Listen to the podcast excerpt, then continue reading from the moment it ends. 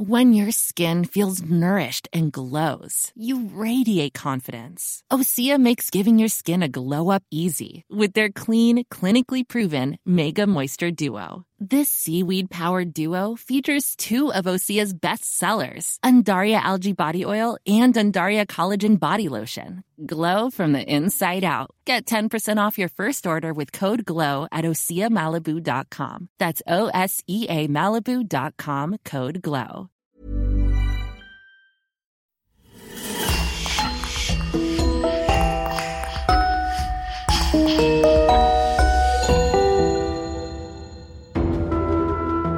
Bonjour et bienvenue pour une nouvelle affaire criminelle.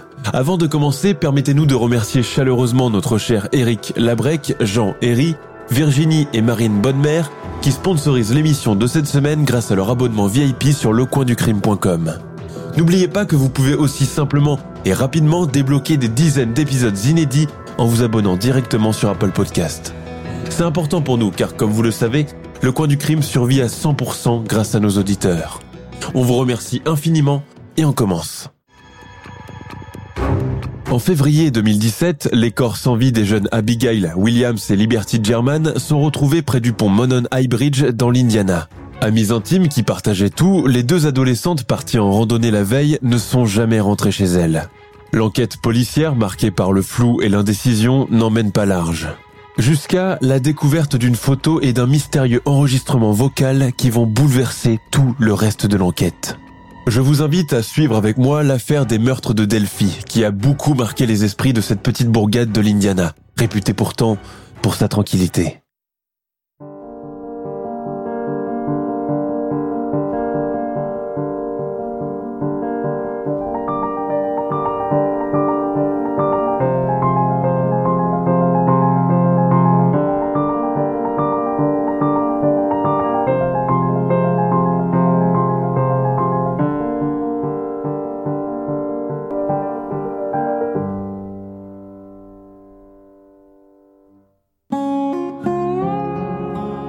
Delphi est une petite ville située au cœur de l'État de l'Indiana, dans le Midwest. À peine 3000 habitants, un centre-ville classique avec quelques boutiques et des édifices administratifs, Delphi est forte de son identité rurale et de sa tradition fermière. Les gens se connaissent, se fréquentent régulièrement et forment une communauté religieuse croyante et pratiquante dans la pure tradition américaine.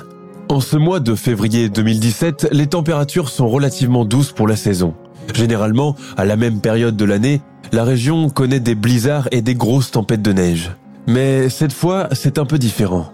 Certains anciens du village disent que cette embellie ne peut qu'annoncer de prochaines chutes de neige. La météo en dit tout autant. Le 13 février 2017 est un jour de congé pour The Delphi Community Middle School. C'est le Snow Makeup Day, jour férié donné en prévision d'une prochaine tempête de neige dans la plupart des établissements scolaires au nord des USA et au Canada. Enfin, soupirent les nostalgiques des sports de glisse. Cette neige s'est fait attendre, mais elle arrive. Eh bien, peut-être que non, car dès le matin, un beau soleil printanier s'élève tout haut dans le ciel. Incapable de revenir sur sa décision, l'école est obligée de maintenir la journée de congé et tous les élèves ont donc droit à un week-end prolongé. Parmi les élèves de cette école, nous avons Libby et Abby. Pour elles, hors de question de rester à la maison par une si belle journée. D'ailleurs, elles ont déjà concocté leur programme. Mais tout d'abord, laissez-moi vous les présenter. Abigail Joyce Williams, dite Abby, est née le 23 juin 2002. Elle est en huitième, elle joue du saxophone et fait partie de l'équipe de volleyball de son collège. Elle adore les activités en plein air comme la natation, le canoë et le camping. Elle voyage presque chaque année avec sa famille dans le Michigan. Elle a un chat prénommé Bongo. Sa meilleure amie, Liberty Rose Lynn German, dite Libby, est née le 27 décembre 2002. Également en huitième. Elle est tout aussi sportive que sa meilleure amie, s'illustrant dans des sports d'équipe tels que le football, le softball et le volley. Elle aime beaucoup peindre et fabriquer des bijoux artisanaux avec sa grande sœur Kelsey. Libby est blonde, avec des cheveux arrivant jusqu'aux épaules, une bonne bouille et des yeux bleus très doux. C'est une sorte de garçon manqué, assez dynamique, qui aime passer du temps à l'extérieur. Elle est peu intéressée par la mode et la coquetterie et porte généralement des sweats et un jean. Abby est plus fine, plus délicate, avec de longs cheveux roux, un regard et un sourire très expressifs. Elle accorde pour sa part une attention particulière à son apparence. Elle adore se déguiser et en été, elle arbore de grands chapeaux fleuris. Elle porte un appareil dentaire depuis deux ans à cause d'un problème de dents qui se chevauche. Comme tous les jeunes de leur génération, les deux amies sont inscrites sur les médias sociaux, notamment Snapchat. Quand elles sont l'une chez l'autre, elles passent leur temps à se filmer et à poster leurs vidéos en train de danser, de faire des gâteaux ou jouer avec le chat d'Abby. C'est une enfance paisible, en harmonie avec la nature environnante que celle de ces deux jeunes femmes adolescentes, bien dans leur peau et bien entourées par leur famille. Sportives, sociables, énergiques, tout en restant relativement sages, Abby et Libby forment un solide binôme très complice qui s'entend à merveille. Rares sont les fois où elles se disputent, et lorsque c'est le cas, elles se réconcilient assez rapidement, incapables de se passer l'une de l'autre. Aucune concurrence ni jalousie dans leur amitié, et leurs parents disent qu'elles se complètent tout simplement. Abby et Libby ont planifié leur randonnée depuis des semaines et sont ravis de pouvoir enfin partir à l'aventure rien que toutes les deux comme des grandes. Les sachant assez dégourdies et responsables, leurs parents donnent leur accord pour qu'elles y aillent sans être chaperonnées. Il ne s'agit que d'une promenade de quelques heures. Toutefois, un adulte devra les déposer et revenir les chercher. Leur circuit a lieu dans un bois voisin, pas très éloigné de la maison familiale des German, The Delphi Historic Trail. The Delphi Historic Trail est un célèbre sentier de randonnée très fréquenté par les cyclistes et les trekkers en toute saison. Long de 15 km environ, fait de pentes, composé de terre battue, de chênes centenaires, de bouleaux, sans compter les nombreux ruisseaux avec la rivière de Deer Creek qui coule en contrebas et celle de Wabash à proximité. C'est là aussi que se trouve le célèbre pont de Monon High Bridge. Il faut savoir que Monon High Bridge n'a pas toujours été un pont. Par le passé, alors en pleine fièvre révolutionnaire industrielle, c'était d'abord un projet de ligne de chemin de fer, construite à la fin du 19e siècle et depuis abandonné. Un chantier bref et chaotique marqué par de nombreuses tragédies humaines et de pertes matérielles. Plusieurs personnes qui travaillaient sur le chantier sont tombées et se sont noyées dans le Deer Creek. C'est au début des années 90 que la ville de Delphi a eu l'idée de donner une nouvelle vie à cette épave historique condamnée à l'oubli. La métamorphose est impressionnante. L'ancienne ligne ferroviaire est devenue un ensemble de sentiers pédestres et de pistes cyclables flambant neuves, asphaltées, goudronnées, sans pour autant transformer la nature alentour afin de garder une touche authentique. Cela s'est fait aussi pour satisfaire les exigences et les nouvelles habitudes des habitants, désireux de faire de la randonnée près de chez eux. Le pont est assez impressionnant, long, large et surélevé sur pilotis. D'en haut, on peut remarquer qu'il domine vraiment le paysage. Le sentier de randonnée, quant à lui, n'est pas en ligne droite, mais plutôt segmenté en différentes parties. Ici, on peut pratiquer de la pêche le long de la rivière, promener son chien, faire du vélo ou encore visiter les domaines historiques de l'Indiana. Toutefois, beaucoup de randonneurs se plaignent qu'il n'y a pas assez de panneaux de signalement et que Monon High soit dépourvu de barrières des deux côtés. Le risque de mettre le pied au mauvais endroit et tomber dans le vide peut vite arriver. Mais jusqu'ici, aucun incident de cette nature ne s'est produit. La municipalité de Delphi trouve que c'est bien ainsi. Voici donc pour le contexte géographique qui vous permettra de vous faire votre propre idée du lieu. Kelsey German, la sœur aînée de Libby, dépose sa sœur et Abby en voiture à 13h35 sur la route 300 Nord à l'est de l'autoroute de Hoosier-Heartland. Papa viendra vous récupérer à 15h15, ne tardez pas trop, dit-elle en agitant la main pour leur dire au revoir. Ok, répond-elle en chœur. La journée ensoleillée a attiré grand monde dans le sentier. Kelsey est plutôt soulagée de voir autant de gens sur place, au moins il y aura toujours quelqu'un pour avoir un œil sur les filles. Elle démarre. Abby porte un sweat à capuche de couleur rouge et Libby sa réplique en noir. Main dans la main, elles s'engouffrent dans les bois. Dès le début de leur randonnée, les deux amies ont déjà les yeux rivés sur leurs smartphones respectifs. Elles prennent une multitude de photos. Ah, je vais supprimer celle-là, non vraiment. Mais regarde la tête que j'ai. Une tête de champignon, celle de tous les jours. Ouais, c'est ça. Refais-moi-en une autre. Allez, s'il te plaît, Libby. Bon, d'accord. Donne-moi ce téléphone. Simultanément, elles se mettent à publier des photos et des selfies sur Facebook, mais aussi sur Snapchat. Prennent la pose devant un arbre, en équilibre sur un banc, ou en envoyant des baisers à l'objectif. À 14h07, Libby poste une photo d'Abby marchant sur le pont de Monon High, tout sourire. Deux heures plus tard, au point de rencontre, alors que des randonneurs sortent pêle-mêle des bois, Derek German, le père de Libby, ne les voit pas arriver. Impatienté, mais pas encore tout à fait inquiet, il sort de son véhicule et vient s'adosser contre la portière, un œil sur son téléphone portable, l'autre sur l'embouchure du bois. Il est 15h22, elles sont peut-être un peu à la traîne, fatiguées d'avoir trop marché. Pourtant, Derek German déchante vite lorsque les minutes continuent à s'égrener, que le sentier commence à se vider graduellement de ses visiteurs, sans que ni Abby ni Libby se manifestent. Et là, la panique prend le dessus. Le premier réflexe du père de famille est de prévenir immédiatement les parents d'Abby qui arrivent en catastrophe quelques minutes plus tard. Des nouvelles? Elles sont revenues? Pourquoi pas encore? Les questions se bousculent dans la bouche de ses parents complètement affolés. Et si elles avaient eu un accident? Et si elles sont blessées? Qu'elles n'ont plus de batterie pour le téléphone, pas de réseau pour appeler? Et si... Monsieur German essaye de calmer tout le monde, en vain? Il décide alors de rester groupé pour partir à la recherche des filles. Les deux couples passent une bonne heure à chercher partout dans les alentours, sans réussir à retrouver la trace de leur fille. Bredouille et de plus en plus paniqués, les mamans déjà en pleurs, ils décident de déclarer leur disparition à la police locale, soit précisément à 17h30. Dans le bureau du shérif, Kelsey German, en sa qualité de dernière personne à les avoir vus, relate ce qu'il s'est passé avant. C'était comme d'habitude, on avait mis la musique assez fort et on chantait à l'unisson. Sur place, elles sont sorties de la voiture, je me suis assuré qu'elles portaient toutes les deux des pulls molletonnés et j'aurais dit au revoir. J'ai dit à Libby que je l'aimais, elles sont parties et c'est la dernière fois où je les ai vues. Pas de dispute dans la voiture, pas de problème soulevé. Non. Kelsey et sa sœur sont fusionnelles et l'aînée a une attitude très protectrice envers la cadette. Cela, tout le monde peut en attester. Les recherches commencent le soir même. Tout le sentier de randonnée, mais aussi le pont central de Monon High Bridge sont passés au peigne fin, sans trouver aucune trace d'Abby ou de Libby. Les policiers effectuent aussi un quadrilatère autour de la zone où les deux adolescentes ont été vues pour la dernière fois, c'est-à-dire à environ 2 km de l'entrée du sentier. Ils tentent aussi de contacter les téléphones d'Abby et Libby, mais ne reçoivent aucune réponse. Cela pourrait venir des batteries qui seraient épuisées. Les fouilles se poursuivent une bonne partie de la nuit, qui tombe relativement tôt à cette période de l'année. Des habitants de la contrée, apprenant la nouvelle, se dépêchent de se joindre aux recherches, armés de fusils et accompagnés de leurs chiens.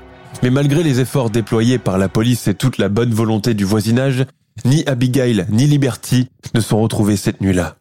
Comme volatilisés. Vers 2 heures du matin, les recherches sont suspendues pour reprendre le lendemain. La première impression des policiers est que les deux filles ont probablement eu un accident. Ils craignent toutefois un risque d'hypothermie compte tenu des températures basses de la nuit. L'hypothèse de la fugue est écartée d'emblée car les filles n'ont aucun problème familial et leurs foyers sont très soudés. Le lendemain, vers 11h45, les recherches reprennent dans le sentier en présence de chiens renifleurs ramenés par la police. Les parents de Libby et Abby sont déjà sur place depuis 7 heures du matin, accompagnés de leurs voisins et d'autres membres de leur famille. Certains reprochent maintenant, et même plus tard, le retard flagrant de la police lors de cette deuxième journée. Mais il faut savoir que les équipes policières de cette zone rurale, peu habituées à ce genre d'enquête, devaient se préparer au point de vue logistique, notamment pour se procurer des chiens renifleurs, ce qui n'est pas facile, grogne le coroner. Le nombre de policiers joints aux opérations est aussi beaucoup plus important que celui de la veille. Nul doute qu'une importante réserve a reçu l'alerte tôt dans la matinée pour faire acte de présence. Les groupes se segmentent, chiens sur les talons, dans un climat sombre et incertain. Et c'est finalement aux environs de 13h30 que les autorités font une découverte inattendue. En contrebas de la rivière, ils aperçoivent d'abord une étoffe rouge. Ils s'approchent, et là, que voient-ils? Les deux corps inanimés d'Abigail et Liberty. Les choses se précipitent. On veut préserver les parents. Mais l'animation ambiante fait comprendre bien vite aux familles German et Williams que quelque chose de grave vient de se passer. Pourquoi les policiers foncent-ils tous vers le Deer Creek On les a retrouvés? Le shérif de Delphi se met aussitôt à crier des ordres. Sécurisez le périmètre, interdiction formelle de rentrer dans le sentier. Oui, elles sont bien là. Aucun détail ne sera donné à propos de l'état où ont été retrouvés les corps de Libby et Abby. Dans l'agitation qui caractérise ce genre de découverte, les parents sont relégués au second plan, apprenant la terrible nouvelle de la bouche d'un pompier. La police reste pour sa part évasive, décédée de cause accidentelle entre guillemets, sans s'étendre sur les détails. On n'en saura pas plus sur la nature des blessures, le motif du décès ou la position des corps. Mais l'équipe des sapeurs-pompiers se montre plus loquace et laisse filtrer cette information dès qu'elles arrivent aux portes des urgences. Nous avons retrouvé les deux filles et ce n'est franchement pas beau à voir. Cela indique certainement que les corps ont été massacrés. La police, de son côté, reste murée dans son silence. Les autorités ont-elles agi ainsi pour préserver les familles, compte tenu du jeune âge des victimes, ou pour une toute autre raison? Nous allons vite comprendre que cela sera désormais l'une des zones d'ombre de cette affaire. Mais pour le moment, le décès établi et confirmé d'Abigail et Liberty plonge littéralement toute la ville de Delphi dans un douloureux état de choc. Une semaine après ces tristes événements, le porte-parole de la police du comté de Carroll décide d'organiser une conférence de presse, dans le but de confirmer au reste de la population que les deux corps sont bien ceux d'Abby et Libby. Une occasion aussi de collecter des informations de la communauté. Les familles German et Williams, complètement dévastées et sous le choc, refusent de parler aux journalistes, d'accorder la moindre interview, de se laisser prendre en photo. À Delphi, les gens sont tous effrayés et tous les autres parents s'identifient à ceux des deux victimes. La psychose commence. Entre-temps, une autopsie a été réalisée sur les deux cadavres. Et là, on affirme qu'il s'agit bien d'un double homicide. Quelques jours plus tard, la police daigne enfin diffuser des informations au compte-gouttes. Celle qui marquera les esprits est certainement la photo pixelisée d'un homme marchant sur le pont de Monon High Bridge. Le gars du pont, entre guillemets, comme on surnommera cette photo floue et granuleuse, est celle d'un individu de race blanche, âgé entre 40 ans et 60 ans, mesurant entre 1m67 et 1m70, pesant entre 80 et 99 kg, cheveux marrons tirant sur le roux, couleur des yeux inconnue. Il porte un jean, un sweat ou une veste à capuche bleu marine. Son visage est difficilement déchiffrable car il a la tête inclinée vers le bas. L'individu semble porter plusieurs couches de vêtements superposées les unes sur les autres. La police, à ce moment-là, ne le classe pas encore dans la liste des suspects potentiels.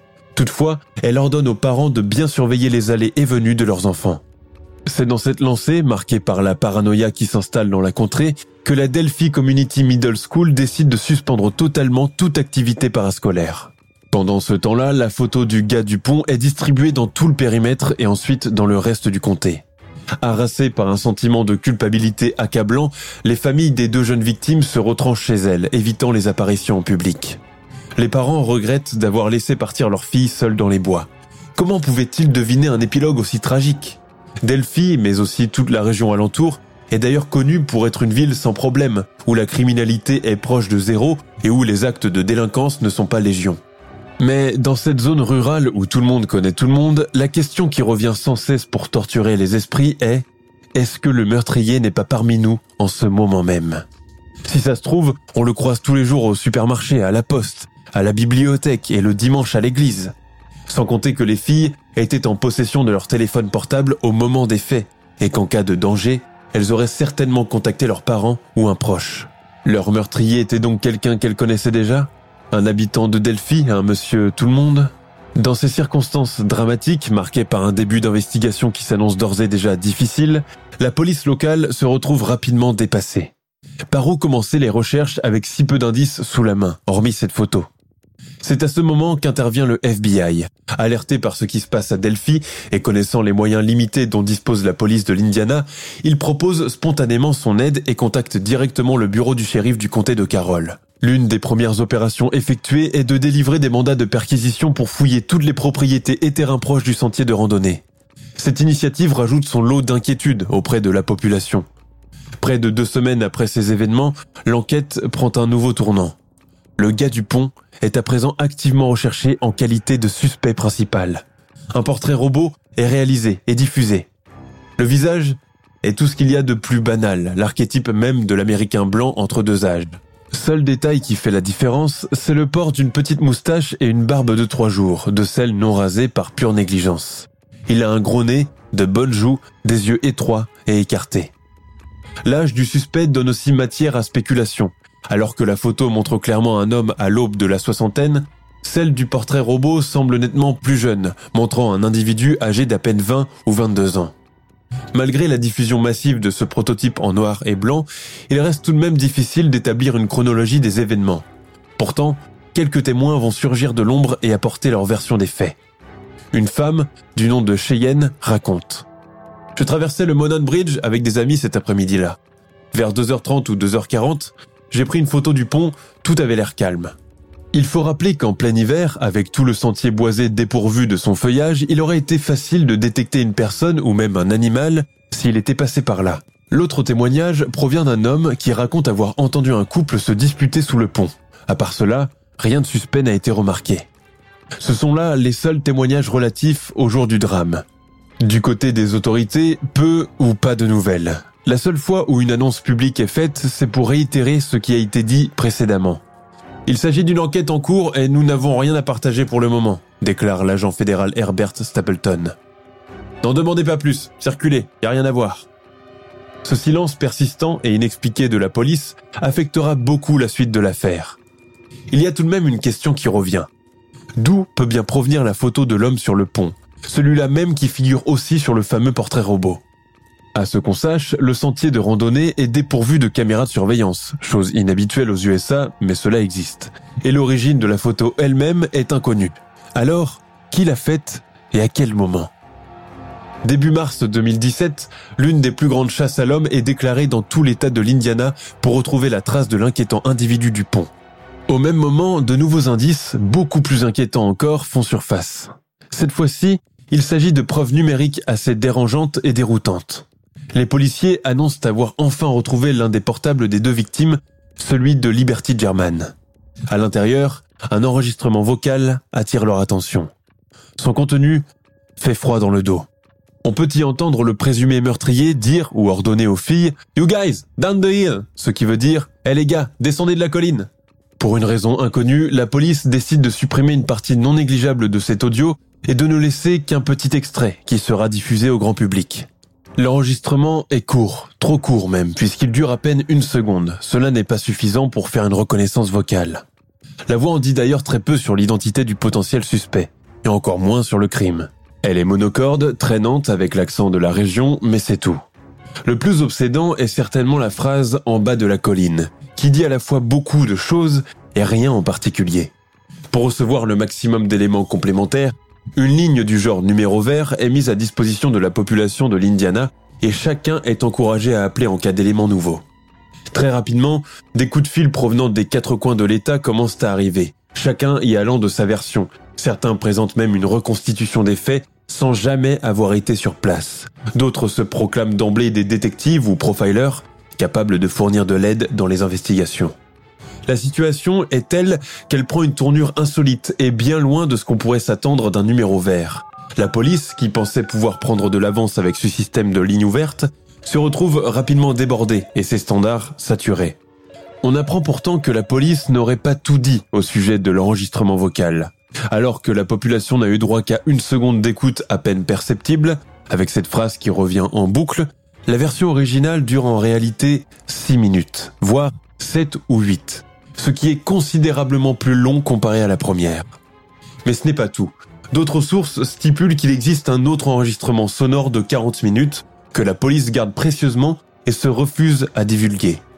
Détail sordide, il comporterait même le déroulement des meurtres, enregistrés sur le téléphone que Liberty a laissé ouvert. Il est donc fort probable que la photo de l'homme du pont provienne aussi du même téléphone, celui de Liberty, et non pas celui d'une tierce personne. D'ailleurs, beaucoup affirment que, vu sa qualité assez floue, elle a été plutôt extraite d'une vidéo enregistrée, comme une capture d'écran par exemple. On ignore pourtant si la police a prélevé l'image directement depuis la galerie du smartphone de Liberty ou sur le cloud ou depuis Snapchat. Encore une fois, il y a tout un mystère autour de la découverte de cette photo, du personnage qu'elle comporte et de la vidéo perdue et reconvertie en image. La déduction faite de tout cela est que Liberty et Abby, se sentant menacées, se sont mises automatiquement à filmer leur meurtrier, entre guillemets, un comportement que l'on attribue à l'instinct de protection. En agissant ainsi, elles souhaitaient vraisemblablement laisser une trace de leur agression, pour qu'elle puisse être trouvée et exploitée à titre posthume. Il existe cependant une autre preuve numérique non négligeable. La dernière photo postée par Libby sur Snapchat, et qui montre Abby marchant sur le pont. Tout ce que l'on sait à son propos est qu'elle a été prise aux environs de 14h ou 14h07. Il n'y a aucune tension ou signe de détresse sur les traits d'Abby, qui apparaît sereine, les mains dans les poches, dans une pose cool et nonchalante l'endroit semble tranquille et désert. Pourtant, en effectuant un zoom sur l'image, diffusée par la suite sur les réseaux sociaux, des internautes affirment que les filles étaient déjà prises au piège à ce moment-là. En faisant un zoom sur la photo, on distingue au fond, dans les bois, deux ombres noires. Mais cette fois encore, il est difficile de distinguer le fictif du réel, s'il s'agit d'une ou de deux personnes, ou tout simplement des buissons très denses créant cette illusion d'optique. Cette photo est donc la dernière preuve que les filles étaient encore bien vivantes à 14h, 14h10 et que tout avait l'air de bien se passer. Quant à Snapchat, réseau social très populaire auprès des adolescents et jeunes adultes, il revient tout au long de l'affaire. Pour les personnes qui ne sont pas familières de l'application, Snapchat permet de publier et partager des photos en mode éphémère, c'est-à-dire qu'après un laps de temps, la photo disparaît du fil de discussion et ne peut plus être partagée avec la communauté, à part si l'usager décide de la publier à nouveau. Le côté momentané de l'application, lancée en 2011, est d'ailleurs l'une des raisons principales de son succès, surtout auprès des jeunes qui représentent bien 80% des utilisateurs. Le fait justement de ne pas laisser de traces d'une photo un peu compromettante et tout ce qui en découle comme réprimande parentale ou scolaire fait que Snapchat a été très prisé depuis sa création. C'est aussi le créateur des fameuses stories, concept repris par la suite par les autres réseaux sociaux. Toutefois, il ne faut pas omettre de dire que toutes les images et les vidéos partagées par les utilisateurs de cette application ne finissent pas à la corbeille, mais restent toutes archivées dans la base de données qui en garde une copie. Mais revenons, si vous le voulez bien, au téléphone de Libby. Il apparaît qu'à 17h30, ce dernier a borné dans le village alentour et qu'il a envoyé un signal. On ignore cependant si les filles étaient encore vivantes à ce moment ou si c'est leur meurtrier qui s'est approprié leur téléphone sans songer à l'éteindre. De son côté, le téléphone d'Abby n'a jamais été retrouvé. Lors de la dernière conférence de presse organisée par la police et où la voix du présumé meurtrier a été révélée pour la première fois, la police n'a pas manqué de saluer l'héroïsme de Liberty et son ami qui ont eu le réflexe de filmer leur assassin. Le portrait robot est diffusé dans 46 États américains et l'affaire commence à attirer l'attention nationale. Au fil des semaines, la paroisse de Delphi, avec l'appui de personnalités sportives et politiques locales, met sur pied une cagnotte d'un montant de 230 000 dollars, sorte de récompense promise à toute personne capable de fournir des informations pouvant conduire au meurtrier et permettre son arrestation. Un comité est également créé pour protéger les alentours du sentier du Delphi Historic Trail. Des améliorations sont apportées sur le site, notamment l'ajout de panneaux de signalisation pour pallier le manque et l'installation de caméras de sécurité, autre grand bémol. Mais malgré tous ces efforts, l'enquête a du mal à avancer et semble même s'embourber un peu plus à mesure que le temps passe et que de nouveaux éléments apparaissent. La frustration du public, resté dans le flou, le manque de visibilité, la non-collaboration de la police murée dans son silence, l'attente éprouvante des parents demeurant sans réponse, tout cela agit comme une bombe à retardement, finissant par déclencher une avalanche de rumeurs autour de l'affaire, marquée par le mystère depuis le tout début. Il se raconte, par exemple, que parmi les gens qui ont assisté aux obsèques, tous affirment avoir vu de leurs propres yeux et dans leur cercueil encore ouvert, le cou d'Abigail et de Liberty enroulés dans de gros foulards épais. Ils en déduisent que les deux jeunes filles ont été décapitées, ce qui expliquerait la présence de cet accessoire servant d'élément dissimulateur. Pour d'autres, Abby et Libby ont été agressés sexuellement, leurs parties génitales arrachées, leur corps mutilés et disposés à la manière d'un rituel sacrificiel. Cette fois-ci encore, aucun détail supplémentaire ne vient appuyer cette allégation. D'autres encore racontent qu'Abigail a survécu plus longtemps que son amie, qu'elle a même réussi à s'échapper de l'emprise de son meurtrier, mais qu'à la tombée de la nuit, elle s'est perdue en forêt et est finalement décédée des suites d'une hypothermie. Une autre version veut qu'elle ait rendu son dernier soupir à bord de l'ambulance qui l'a transportée à l'hôpital. Mais la rumeur la plus controversée est certainement celle où Abby aurait été enceinte d'un garçon un peu plus âgé qu'elle et lui aurait demandé d'avorter en secret dans les bois, une tentative qui aurait viré au drame puis camouflé en meurtre pour brouiller les pistes. Si cette version comporte une part infime de vérité, que faisait Libby avec eux? Pourquoi l'avoir assassiné aussi De peur qu'elle dénonce ce prétendu petit ami? Difficile à croire. Cette piste, qui a longtemps circulé sur le site de Reddit et reprise par toutes les mauvaises langues du village, n'a jamais été prise au sérieux et n'a contribué qu'à faire du mal à la famille Williams, déjà endeuillée. Une dernière rumeur veut que le tueur ne soit pas une seule personne, mais plutôt deux, ce qui renvoie au témoignage d'un des premiers témoins qui raconte avoir entendu un couple se disputer bruyamment sous le pont. Se peut-il qu'il s'agisse des véritables meurtriers, un homme et une femme, ou plutôt du tueur qui a ordonné aux filles complètement terrorisées de se taire? Le témoin, qui n'a pas vu visuellement la scène, n'a pas pu en dire plus. En 2018, un youtubeur passionné par l'affaire décide de refaire le même parcours qu'Abby et Libby pour tenter de percer le mystère.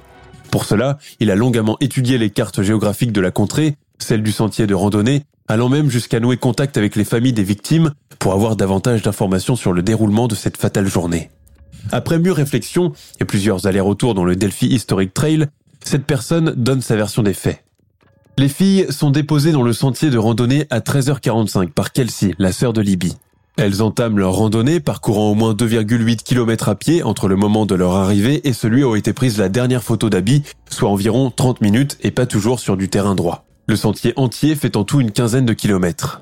Selon lui, la rencontre avec leur assassin a eu lieu une première fois à l'entrée du sentier, où ce dernier les a remarqués, non accompagnés par un adulte. Par la suite, il a refait le trajet pour les rattraper sur le pont, après les avoir suivis de loin en les épiant avec des jumelles, dissimulées derrière un arbre. On peut aussi penser qu'il les a d'abord approchés gentiment, de manière tout à fait inoffensive, pour ensuite les berner et les menacer. La présence d'une arme blanche ou d'un revolver n'est pas à exclure du processus d'intimidation. On pense cependant que l'homme, compte tenu de son âge et de son obésité, aurait été incapable de maîtriser à lui seul deux adolescentes en bonne santé, sportives, nettement plus agiles que lui et capables de courir, de le frapper et de le pousser. Un complice serait intervenu pour prêter main forte? Fin septembre 2018, un nouveau rebondissement dans l'enquête a lieu. Quelques semaines plus tôt, un cycliste du nom de Tim Watkins a été abattu alors qu'il faisait du vélo dans un sentier populaire proche d'El Paso, dans le Colorado. Un rapprochement avec les événements de Delphi C'est justement dans le Colorado qu'un individu prénommé Daniel Nations, 31 ans, est arrêté pour possession d'armes lors d'un contrôle de routine. Il s'avère qu'il présente beaucoup de similitudes avec le portrait robot du supposé assassin des deux filles, publié par la police. En fouillant dans son casier judiciaire, la police découvre qu'il a fait auparavant l'objet de plusieurs condamnations dans la région de Colorado Springs. Nations avait alors menacé des randonneurs dans un sentier avec une machette. Mais ce n'est pas tout. Le parcours de Daniel Nations est aussi dérangeant que chaotique. Déjà condamné en Caroline du Sud en 2016 pour indécence publique dans un parking de Walmart, il a, depuis, multiplié les actes de vandalisme et de voyeurisme dans tous les endroits où il a déménagé.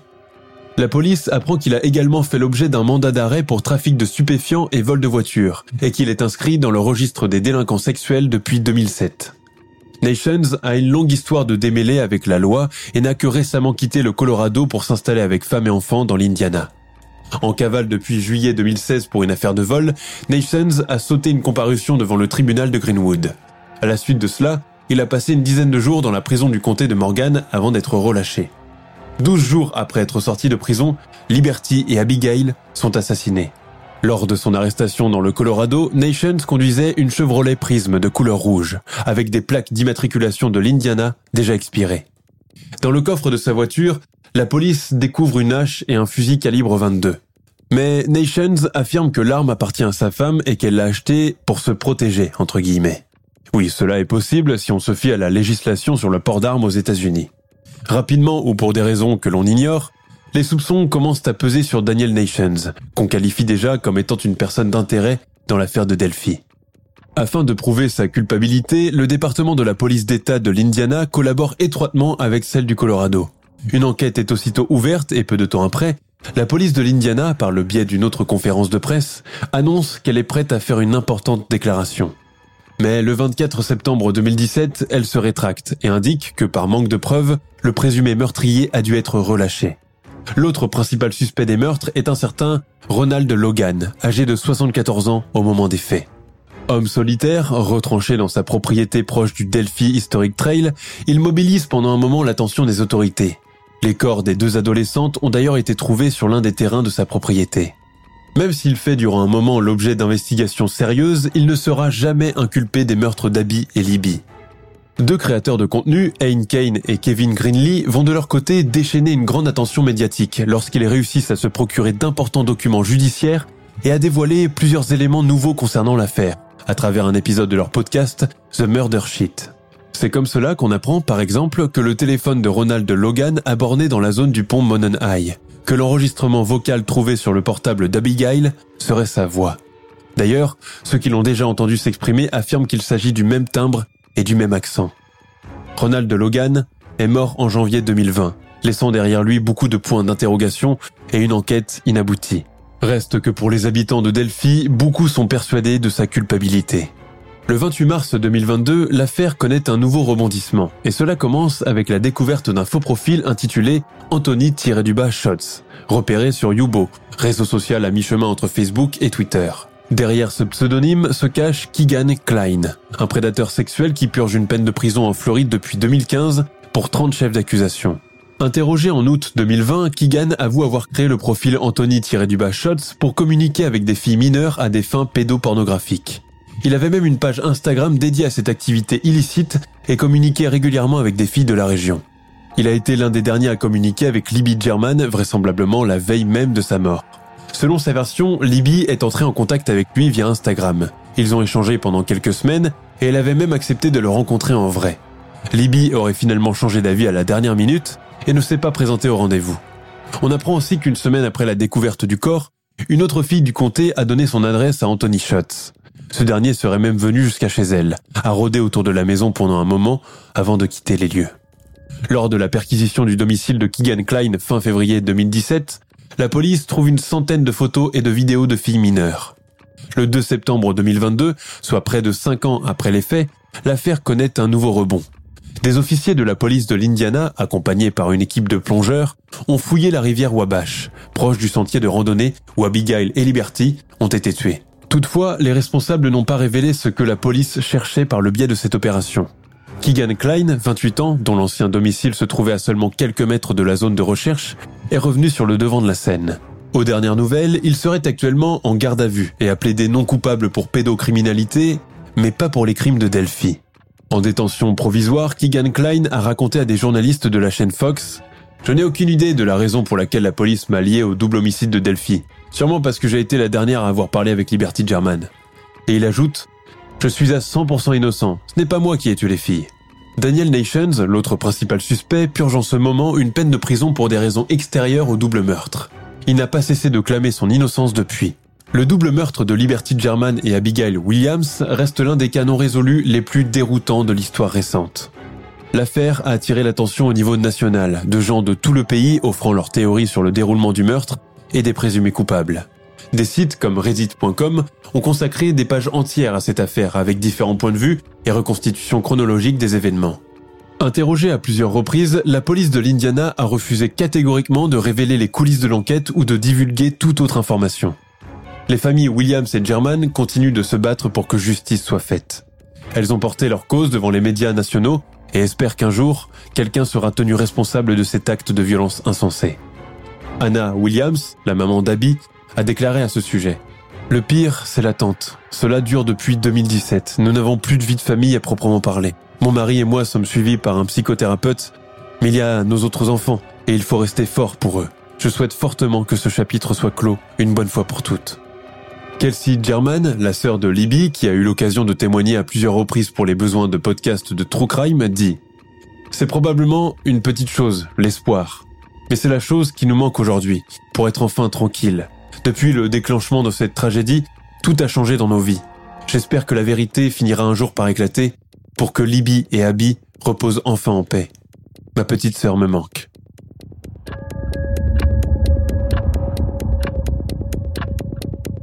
Nous sommes à la fin de notre émission du jour. N'hésitez pas à écouter les autres émissions du podcast et à prendre 5 secondes pour nous laisser un 5 étoiles sur iTunes. C'est vraiment très important pour nous. Vous pouvez aussi vous abonner pour ne pas rater les prochains épisodes et nous suivre sur Facebook pour nous en proposer de nouveaux. Merci et à bientôt.